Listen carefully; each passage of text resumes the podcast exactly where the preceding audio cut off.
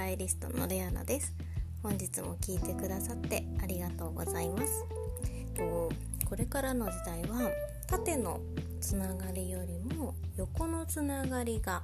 大切になってくると言われています、まあ、横のつながりが大切になってくるということは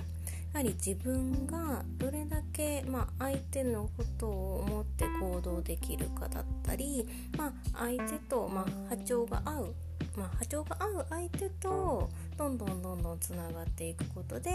まお仕事がもらえるようになったり。あとはま縁はつなげばつなぐほど、ま人を介して運がやってきますから、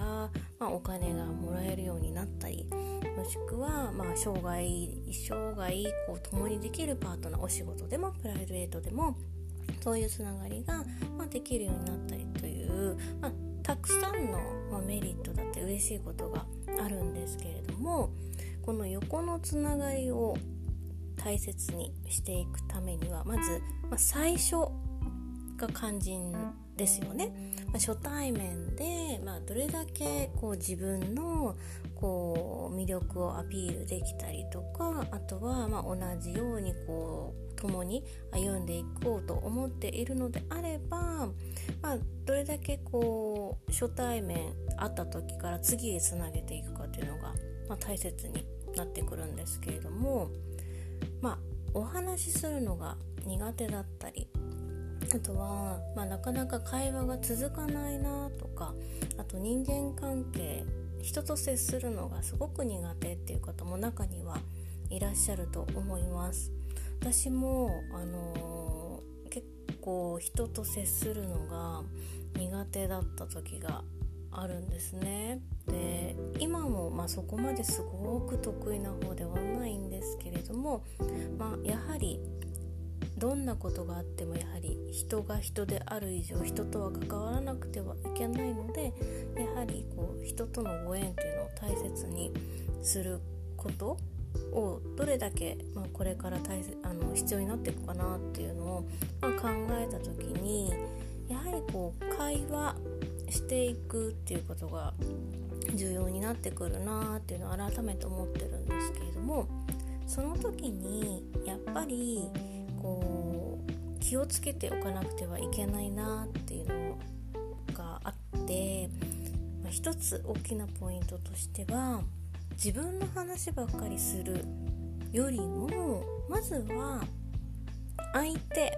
に興味を持つところから話会話が苦手な人あとは人と接するのが苦手な人は始めていくといいのかなと考えています。と私もあのこうあまりこう喋るのが得意な方ではなくて結構人見知りなんですね、まあ、こういう風にお話しさせていただく機会を今はいただいておりますがなかなかこう波長が合う人とはスムーズに会話はできるんですけれどもなかなか波長が合わない人と会う機会もやっぱりあるわけですね。でその時に、まあ、最初はまあ会話が続かなくてもやっぱり後々必要になってきたりあとは、まあ、その方の裏側にいる関係の人人間の関係の人からのご縁をもらえることもあるのでやはりこう一期一会じゃないんですけれどもやはり一度会ったから何かご縁があるんだなと思って今はあの行動をしてるんですけれども人とこう会話するのが苦手な方はまず自分が自分のことをいっぱいしゃべるよりもまずは相手に質問をする？興味を持つ。それから自分の話をしていけばいいと思います。なのでまずは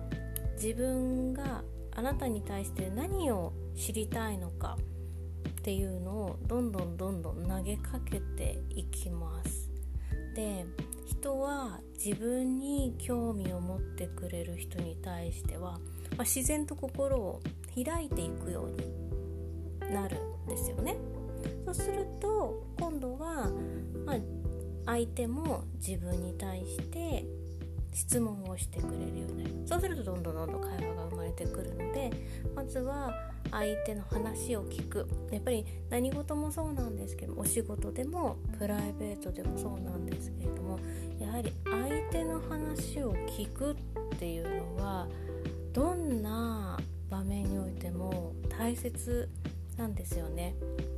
どんなに自分のことを話したくても話したくてもやっぱり相手が話してる時例えばですけど相手が話してる時に「私もそうなの」って言って自分の話にすり替えられちゃうと結構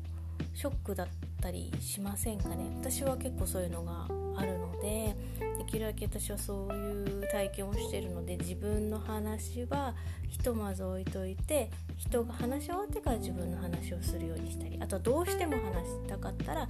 私もそうなんだけど1個言っていいとかきちんと自分のことを言ってじゃあごめんねじゃあなんあの話の続きお願いとか必ず自分の話で終わらせないようにしてます。まずは人に質問してで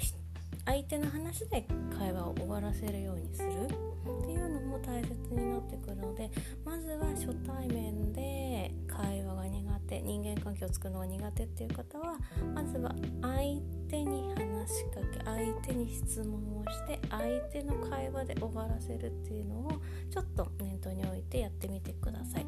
最初は何を質問していいのかわからないって思う方はその方最初に会った時に、まあ、第一印象だったりあとは持ってるものがで自分がいいなと思うものだったりとか何気ないところから一つ一つ質問をしてって感想を言ってそしてまた質問をしていく。で会話をできるだけ続けるようにする、まあ、これも訓練なのであのどんどんどんどんやっていけばやっていくほど自然と会話の持っていき方だったり質問の種類だったりが自然とストックが自分の中でできてくるようになりますので是非日々コツコツやって自分の人間関係を、ま、より良くするためあとは人間関係をより良くすると自分の、ま、人生、まあ、生き方もどんどんどんどん良くなってきてどんどん楽しくなってくるので是非コツコツやってみてください。今日も最後まで聞いてくださってありがとうございました。それではまた明日。ライフスタイリストレアナでした。